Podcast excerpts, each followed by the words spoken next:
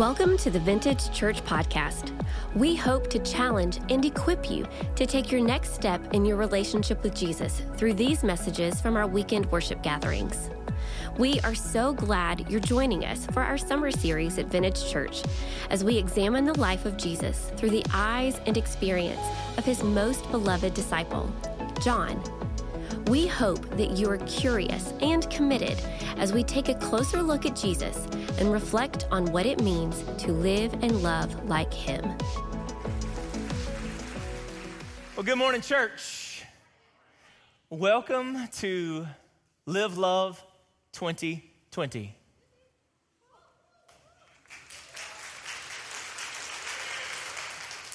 If you ain't excited, that's because you ain't been here for one yet. Perhaps. Uh, we do this every year. And for the 11th time, I will walk us through the same things that I have walked us through year in and year out. And I got to be honest, as we move to this year's Live Love, it's been weird because everything is weird right now. Come on, somebody. It is. Everything's just weird right now. And as we move toward Live Love every year, there's this energy that kind of builds towards this season. It's always kind of as summer's wrapping up and people are settling back into their lives and people are starting to come back to church again. And it's always this big, full year. And as we move through this, now we're living in the realm of social distancing and tickets and all these things. And it just felt really weird. And there was just this, there's weird emotion around this year. But I was reminded this week that I didn't, God didn't birth this in my heart just so I could preach it to rooms full of people. Because I've been preaching this for 11 years, no matter who was in front of me, whether it was a thousand or whether it was three. And I'm gonna preach it, I hope, with the same passion I do at a thousand as I did when it was three.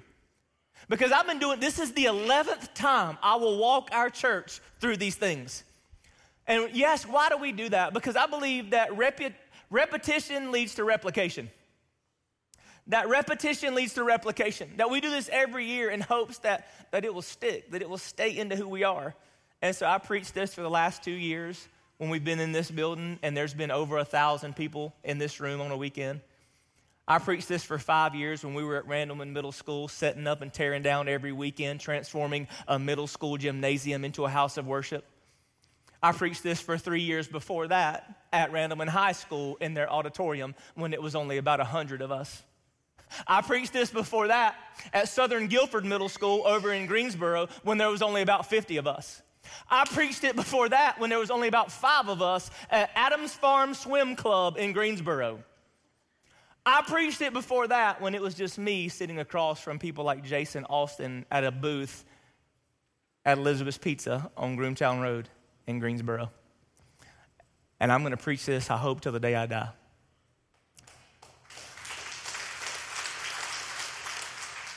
Because, and, and if you're new to Vintage, over the next few weeks, you're going to get the essence of who we are as a church. But every year when this series comes up, there's a sense of excitement, but there's also a sense of relief because it means that we made it through another year. Because, y'all, we shouldn't be here. We're not supposed to be here. We, I, I shouldn't be given the opportunity for the 11th time to preach this series because statistics say that we should not be here. When this movement was birthed in my heart and God called me to plant this thing called Vintage Church, and I began to read about church planting, y'all, it's hard to start something from nothing. And when we began, we literally had nothing.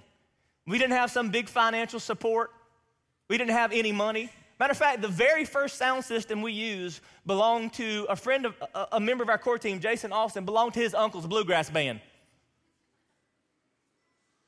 We're not supposed to be here. Everything that I read about church planting said that two out of every three churches that are planted never make it to year three. Two out of every three church plants never see year three. And here I am about to preach this for the 11th time.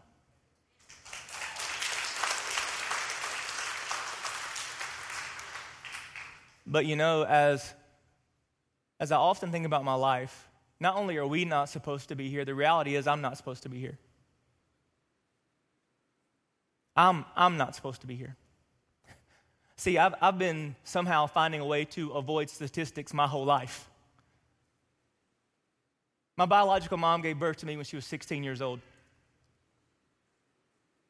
I'm 42. That's young to some and old to others. I was born in 1978.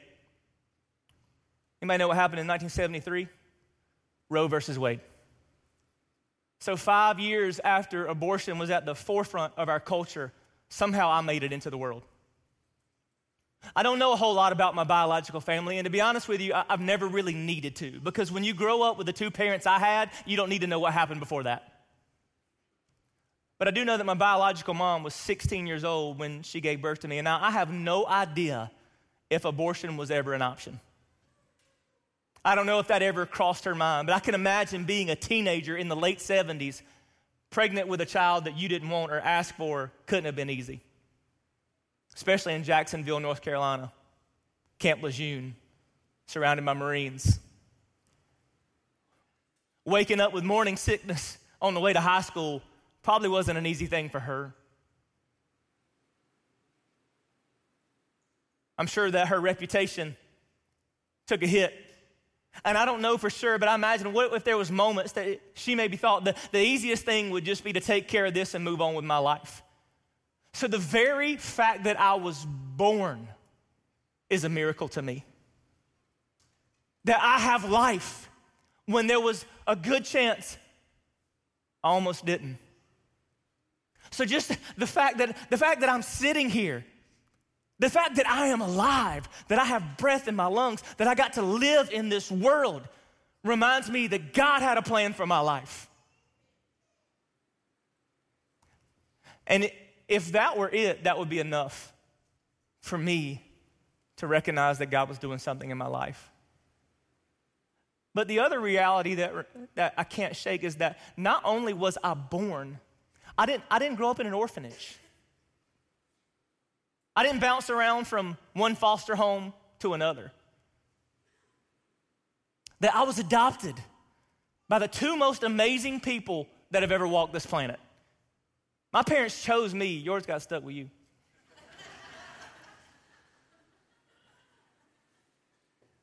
I didn't grow up in an orphanage. I didn't bounce around from foster home to foster home. I, I, I got chosen by two people that, for various reasons, couldn't have biological children of their own and adopted a, a little girl seven years before and decided they wanted a boy.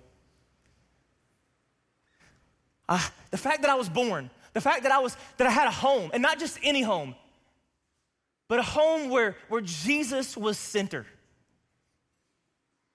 I didn't grow up in just any home. I grew up in a home and had two parents that constantly modeled before me what it meant to live and love like Jesus.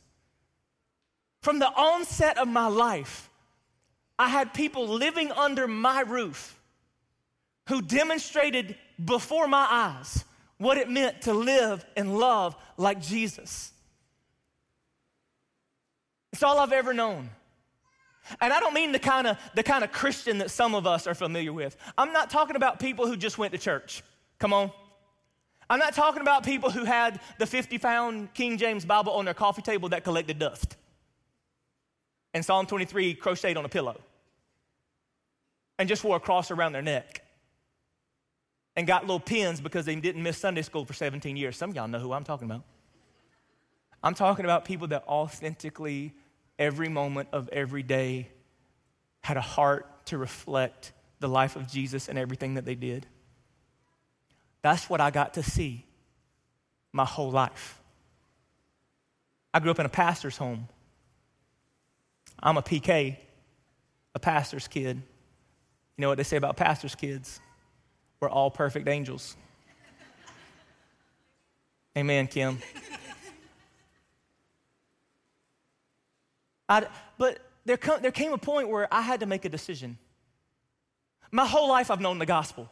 My whole life, I know, I've known that there is a God in heaven who loved me enough to not let me stay separated from him because of my sin. My whole life, I knew that, that I, I had sinned, that I had made choices in my life that had separated me from God. But that God who loved me so deeply decided to send his one and only son and become a, a person God in flesh, fully, fully human, fully divine, to live on this planet and to pay the price that I deserved for my sin by dying on a cross and shedding his blood for my forgiveness so that I could be made right with God. And I knew that on the third day he rose again, has ascended to heaven, and is preparing a place for me to live all eternity. I've known that since I was three.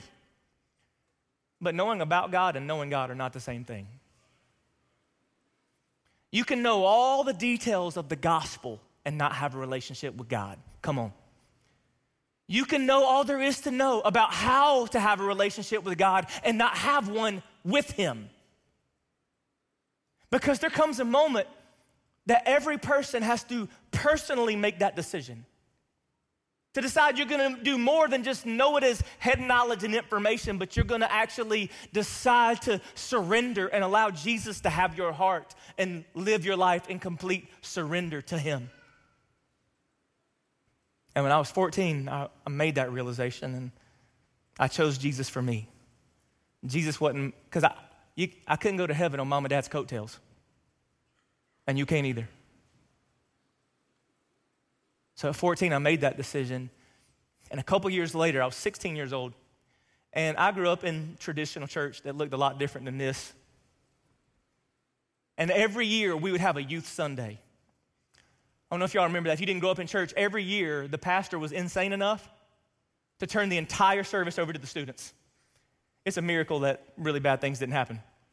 But basically, the entire youth, the service would be led by the student ministry. And my youth pastor came to me and said, Matt, on youth Sunday, we want you to preach. So at 16, I preached my very first sermon, the worst sermon in the history of preaching. It was about seven minutes long, and if I remember correctly, there was some illustration that involved corn and golf balls. I don't have a clue what it was about. That night, yeah, I said corn and golf balls, you're right. That night, I, I laid in my bed, and now I've never heard the voice of God in an audible way. But something in my spirit said, This is what you were meant to do. Everything in your life is, is, is led to this point. I've been very strategic, Matt. I let you have, have life, and, and I plugged you from death. And not only that, I put you in this place where you could grow up in this home with these two people, and all of this has been preparation for the plan that I have for you. I want you to preach the gospel, I want you to lead in the church. And I said, No, because by the time I was 16, I saw the ugly side of the church. You ever seen it?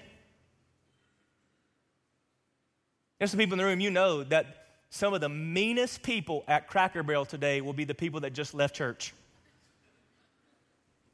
You don't have to say amen because I know it's true.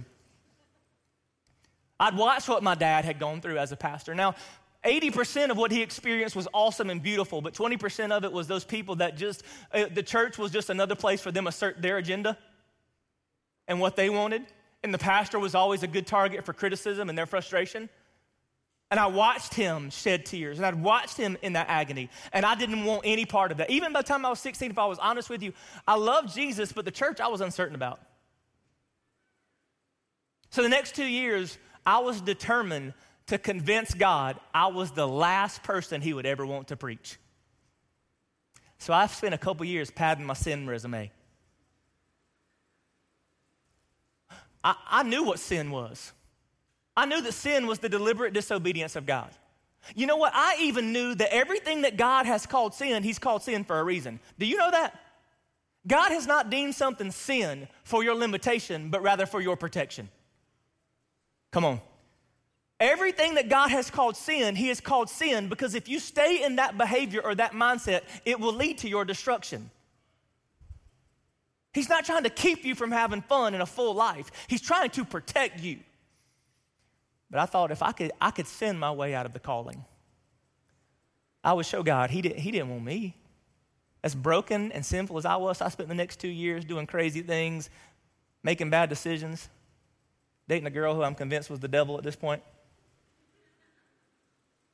She's going to see this one day. Somebody's going to send this to her, and I'm going to be in trouble. Um, 18, graduated from high school. And I had enough sense by then to realize that I didn't want to go off to college and waste my parents' money. My grades were pretty bad anyway, so I didn't really have a whole lot of choices. All my friends, or most of the guys that I was running around with, doing the things I shouldn't be doing with, went off to college for a semester. Because it turns out if you get drunk all the time and never go to class, they don't let you stay. And that year, it was, I spent a lot of time with my mom and dad. I was that cool kid that was a freshman in college and just hung out with his parents all the time. But in, the, in that year, I got to see the faith that my mom and dad had in a new way. I got to see and be reminded of what it of, the, of how good it is to live for Jesus. Of how much better life is when you live in intimacy with God. How much better it is to live with Jesus as Lord than not. Not easier, but better.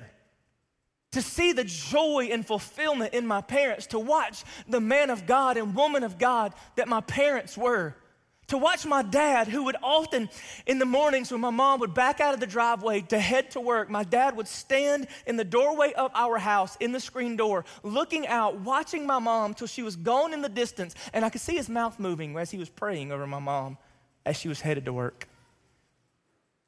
If I happened to get up early enough to walk into the kitchen where my mom would be sitting at our dining room table with her Bible and some black coffee, I guess one kind of counteracted the other just having time with God before she began her day.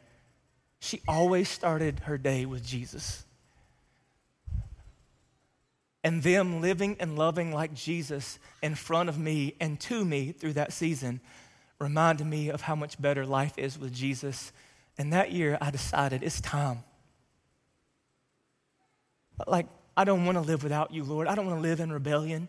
I don't want to live this life anymore because it had moments of fun, it had moments of pleasure, but it always left me empty. And I chose Jesus. And I said, Jesus, I love you, but I am not going to be a pastor.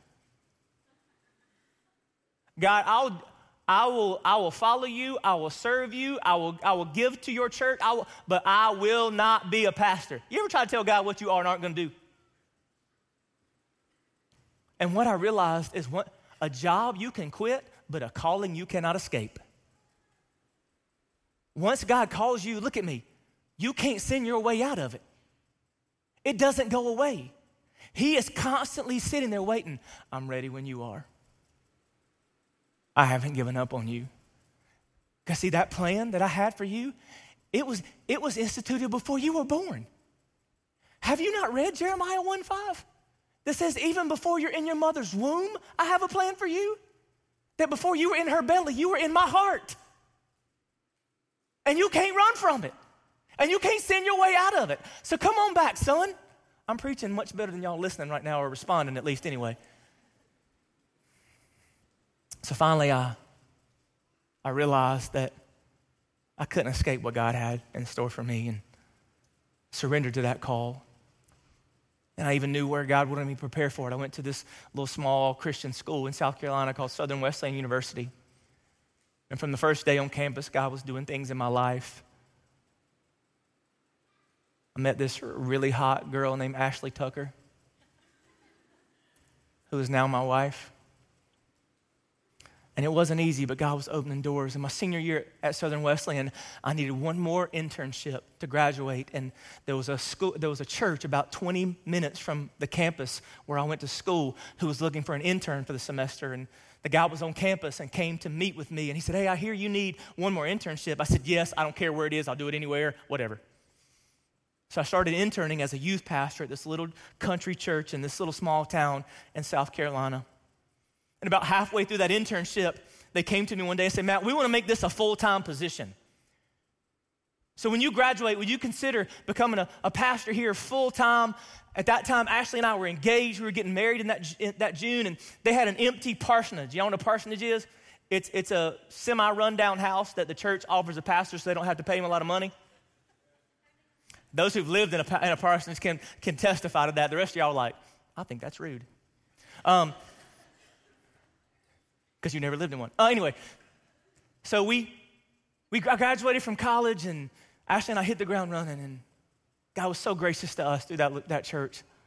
Those people were so loving to us and cared for us, and the senior pastor believed in me. I was this young kid right out of college, and he saw something in me. From the onset, he knew my passion for preaching. And here, this tenured senior pastor had been there for years, allowed me to have his pulpit once a month to develop my gift and preach the word. And God was really blessing, and things were good. And that church had the same things that every church has. There were issues, there were times that we would fight over things, and I'm like, why are we fighting over this? God don't care about the color of the nursery. Just paint it. Come on, you ever been in a church where you wish people were as passionate about the principles of the word as they are their personal preferences? And then 2006 came, and everything was good, but I was miserable. You ever been in that spot where you're miserable and you don't know why? Where there's just something unsettled in your spirit and, and you just feel like God's stirring and turning something in you. And I was, I was content to, to pastor and be an assistant pastor at that church for the rest of my life. I loved it. We had great friends. Ashley taught at a school she loved. I was, I was content, or maybe comfortable. And then I started just diving into the Word.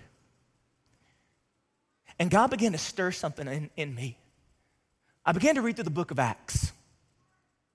And if you don't know what the book of Acts is, it's the, it's the book that, that follows the Gospel of John that we just finished walking through. And it's literally the Acts of the Apostles. It's those first followers of Jesus who got handed the keys to the kingdom and took the movement that Jesus started and kept it moving. And when I started reading through the pages of the book of Acts, what I discovered was there was a church represented in those pages that I had never seen in my life. I saw this organic, beautiful, powerful movement of God that I'd never witnessed with my own eyes. That before Jesus left, he had handed the keys to the kingdom to this ragtag group of people that we call the disciples. Do you remember this? Before Jesus ascended, after he had been crucified and he paid sin's debt, after he'd been risen from the grave and defeated death, he takes his disciples up on a mountain, and this is how it unfolds Matthew 28. It says, Then the 11 disciples went to Galilee, to the mountain where Jesus had told them to go. When they saw him, they worshiped him, but some doubted. Then Jesus came to them and said, All authority in heaven and on earth has been given to me. Therefore, go and make disciples of all nations, baptizing them in the name of the Father and of the Son and of the Holy Spirit, teaching them to obey everything I have commanded you, and surely I am with you always to the very end of the age. And right there in that moment, the church got its purpose. On that mountain, on that day, we didn't need another book, we didn't need a committee on that mountain in that moment, Jesus said, Here is why you will exist. Your mission from this day forward is to go and make disciples. That over the last three and a half years, I have discipled you. You've got to watch firsthand what it means to live out this life the way your Heavenly Father intended it. You've seen the way that I live and you've seen the way that I love. You've watched how I've lived in intimacy with the Father. Your job is now to go and tell other people they can have the same thing. Go make disciples. And, church, in that moment, we had our mission. Not the mission of Vintage Church, but every church. I don't care what the name is on your sign. If you claim to know Jesus, follow Jesus, then your mission and the mission of the church is to go and make disciples. And you know what a disciple is? I know that's a churchy word for some people, A disciple is somebody who lives and loves like Jesus. At its core, that's what a disciple is. that Jesus looked at the, at the first disciples says, Your job is to go and inspire people to live and love like me. And in that moment, the church had its mission. And you look in the book of Acts, that mission of inspiring people to live and love like Jesus would be what would drive this movement forward in its early days. Go to Acts chapter 1, verse 8. Because Jesus said one more thing before he ascended into heaven. But you will receive power when the Holy Spirit comes on you, and you will be my witnesses in Jerusalem and in all Judea and Samaria and to the ends of the earth. He says, This mission that I've given you, you can't do it by yourself. That for you to accomplish what I'm calling you to accomplish, you're gonna need a power that doesn't lie within you. I'm gonna send you the Holy Spirit. And so they go and they wait in this room and they wait for this moment when Jesus would send what he promised this Holy Spirit. And so one day they're all gathered up and they're praying and they're crying out to God, and boom, the Holy Spirit falls like lightning from heaven, like fire from heaven. And this weird things begin to happen. And in the area in which they are, there are people from all over the world that spoke different languages. And when Peter would stand up in just a moment and preach the gospel, they could hear it as if he was speaking in their own language. And God began to do powerful things. And Peter stands up in Acts chapter 2, and this is part of what he says. Therefore, let all Israel be assured of this God has made this Jesus, whom you crucified, both Lord and Messiah. And Peter, on that day, Jesus has now gone up to heaven, and now he has the responsibility and the mission of continuing what Jesus started. And he stands before these thousands of people. Just a few days before, he couldn't even stand before one person and acknowledge Jesus. But now, empowered by the Holy Spirit, he stands before a crowd of thousands and he preaches the first gospel message. And he tells them how he knew a man named Jesus that they believed would be just some simple carpenter's son from Nazareth, but he was much more that he was the one and only Son of God, fully human, fully divine, lived a perfect life, died on a cross for the sins of all humanity, that he was risen on the third day. And things begin to shift in their hearts. And they know there's something powerful in the words of Peter on that day. And this is their, their they asked Peter, What do we do with what we've just heard? How should we respond? And Peter in Acts chapter 2, he replied, Repent and be baptized, every one of you, in the name of Jesus Christ for the forgiveness of your sins, and you'll receive the gift of the Holy Spirit. The, this promise is for you and your children, and for all who are far off, for all whom the Lord our God will call. And on that day, this itty bitty movement of just a few hundred people now blossoms to 3,000 or more that he stands up and he preaches the gospel. On that day, Peter didn't have cool lights. He didn't have dry ice hitting you in the face. He didn't have fog machines. He didn't have guitars or drums. He just stood up in the power of the Holy Spirit and told the truth about Jesus, and people's hearts were pierced and everything changed. And what would unfold next is this powerful, beautiful thing. He called them to repent. And now I know that's a weird word. That's a churchy word. It's a word in church now we, we try to avoid, but it's a beautiful word. Because it, it, it's, a, it's a word that brings back a threefold option responsibility, remorse, and resolve. That how this thing got, got started was he called them to repent. Responsibility, it means we take responsibility for our sin. The reality is, you and I are sinners. You, you with me? We've all sinned and fallen short of the glory of God, every single one of us. And that sin has severed our relationship with God. And we have to take ownership of that and understand that that's, that's part of who we are. And we need to feel remorse for it, not just because there's bad consequences for what we've done, but because we've grieved the heart of a holy God. And then we resolve ourselves to turn and go a different direction and let Jesus take root in our lives. And on that day, hundreds and hundreds of people made that decision, and the church was born. And then what I began to look at next is really what began to stir something in me. Look at it. Go to Acts chapter 2. Because this is what followed that day. they, didn't, they didn't go say, All right, we need stained glass in a steeple. What happened next was this beautiful movement of God led to actually, listen to this, led to people actually living out their faith. Acts chapter 2, verse 42 says, They devoted themselves to the apostles' teaching and to fellowship, to the breaking of bread and to prayer. Everyone was filled with awe at the many wonders and signs performed by the apostles. All the believers were together and had everything in common.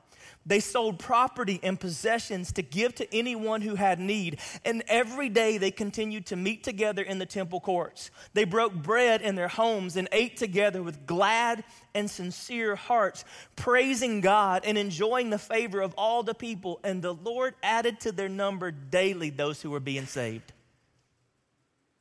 When I read that, I thought, that's what church is supposed to look like? People that are united. And they're living with gladness and sincerity. They're not fighting over silly things that don't matter. They're living in this sincere generosity where they're even willing to sell things and make sure people have what they need. And it says not every Sunday, but every day, people were getting saved. Every day, lost were being found. Dead people were coming back to life. And this movement wasn't led by these superheroes. Acts chapter 4, verse 13 says, When they, the religious people, saw the courage of Peter and John and realized that they were unschooled, ordinary men, they were astonished and they took note that these men had been with Jesus. That these first people to lead this movement didn't have 17 degrees and PhD next to their name. They didn't graduate from seminary. They were people deeply in love with Jesus and determined to make the world know who he was. Acts 4 says, All the believers were one in heart and mind, and no one claimed that that was their pew. Oh, wait. No one claimed that any of their possessions was their own, but they shared everything they had. With great power, the apostles continued to testify to the resurrection of the Lord Jesus, and God's grace was so powerfully at work in them all that there were no needy persons among them. For from time to time, those who owned land or houses sold them, brought the money from the sales, and put it at the apostles' feet, and it was distributed to anyone who had need. Like I read about this beautifully, powerfully organic movement of God that was known as the early church. And what I discovered is what I saw in the pages of Acts I'd never seen with my own eyes, and I longed for it. I longed to be a part of that kind of movement. And in that moment, vintage was born. If you look up the word vintage in the dictionary, it means representing the high quality of a past time. And that's what our hope would be that this church would represent the high quality of that past time. That we would be a part of a movement where the gospel was the center of it all. That we would be a body that would live in such a way that we inspired people to live and love like Jesus because it was people in the New Testament that lived and loved like Jesus that kept this movement moving. It was their willingness to go out and actually live out their faith in such an authentic way that changed the world. People often ask me, Does vintage look like I thought it would? That's an interesting question. Does vintage look like I thought it would? I remember when we, when we decided to move vintage from Greensboro to Randleman, I had dozens of people tell me we just killed this church because why would you want to move a church in Randleman? There's people watching online right now, they got to Google Randleman right now just to figure out where it is. But it was never even about a location. And when people ask me that question, does vintage look like you thought it would, would look? I wonder what you mean. Because when I hear that, I wonder if you mean, does, does it look like you thought it would? as like physically. When you, when you thought about this church years ago when it was birthed in your heart, did you, did you ever imagine that you would convert an old Lowe's Foods into a house of worship? Did you ever imagine that, that years later that God would, would bless you with amazingly talented, creative people that put together amazing things that inspire people who wouldn't otherwise to lean into the gospel? Would you ever be a part of something that God would surround you with such talented, gifted people? Sometimes you look around and think, what am I doing here? Did you ever think you would be able to stand before a camera and what happens in our church go all across the world. Can I just tell you, I never thought about any of that. So if you're asking me, did I think vintage would look like this? No, because I never pictured any of this when this was birthed in my heart. I never saw lights and stages and music and even rooms full of people. What I saw was people who would go into their office and love people like Jesus would. What I saw was people that would actually know where their neighbors were spiritually. What I actually saw was men who took ownership for leading their homes spiritually. What I saw is mom and dads who would engage their teenagers with conversation about Jesus. Everything I saw was out there, not in here. And don't get me wrong, I love the things that happen in this room, but this is not what I envisioned. So if you ask me, does vintage look like you thought it would? Can I be honest with you? I don't know. I really don't know if it looks like what I thought it would. You know why? Because I don't get to see it where it matters. I don't get to see it where it matters. I don't get to leave this room with you today and watch how you live your life. I don't get to sit in your home and hear the conversations you have with your spouse. I don't know how you'll treat your waitress at lunch today.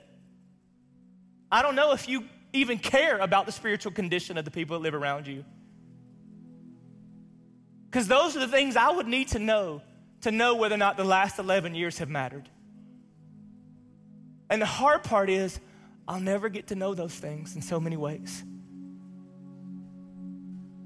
But what I'll do is keep standing on this platform and telling you about Jesus in hopes that you'll fall in love with him the way I have. Fall in love with him in such a way that you aren't satisfied with just coming to church. Fall in love with him in such a way that your kids will get to watch you pray over your spouse as they leave in the mornings fall in love with him in such a way you can't go a day without talking to him. Fall in love with him in such a way you can't breathe without his word. We exist to inspire people to live and love like Jesus. And whether or not we've been really good at that mission is measured out there. In the New Testament, they changed the world because they actually lived it everywhere they went. And until we do that, we will exist without purpose. Because this inspiring people to live and love like Jesus cannot be the motto of an organization. It has to be the mission of every individual in it. So, I don't know how many more years I'll get to stand on this platform and do this. But whether or not I have this platform is insignificant because inspiring people to live and love like Jesus is my mission. It's personal to me. And I want it to be personal to you. So, Father, I pray that inspiring people to live and love like Jesus this year would go deeper. It would be more than we've ever made it before. That it would be the desire of every human heart that calls this church home. That God, we would no longer settle for just being a part of something that inspires people to live and love like Jesus, but we would be the someones who inspire people to live and love like Jesus because we live and love like Jesus. And so, Lord, help us all to examine our hearts, to dig deep into our spirits, and wrestle with that reality of who we are. God, you're called us to represent you well, to reflect you consistently. And so, God, I pray that every person that's a part of this church would look into their own lives and examine where, where is that area that they're failing to represent you well. And God, maybe it's because their love for you has been diluted by all the craziness that we've experienced over the last several months, whatever it is, God, just help us to fall in love with you because until we love you deeply, we will never live and love like you. And so, God, stir in our hearts. In Jesus' name we pray. Amen. Thanks for listening to the Vintage Church Podcast. We hope that what you experience today inspires you to live and love like Jesus. Stay connected with what's happening at Vintage and grow deeper in your faith by downloading the Vintage Church app. Through this app, you have access to sermon notes, upcoming events, devotionals, additional podcasts, and opportunities to connect in community. You can easily download our app by going to app.vintagechurch.net. We hope you join us again soon.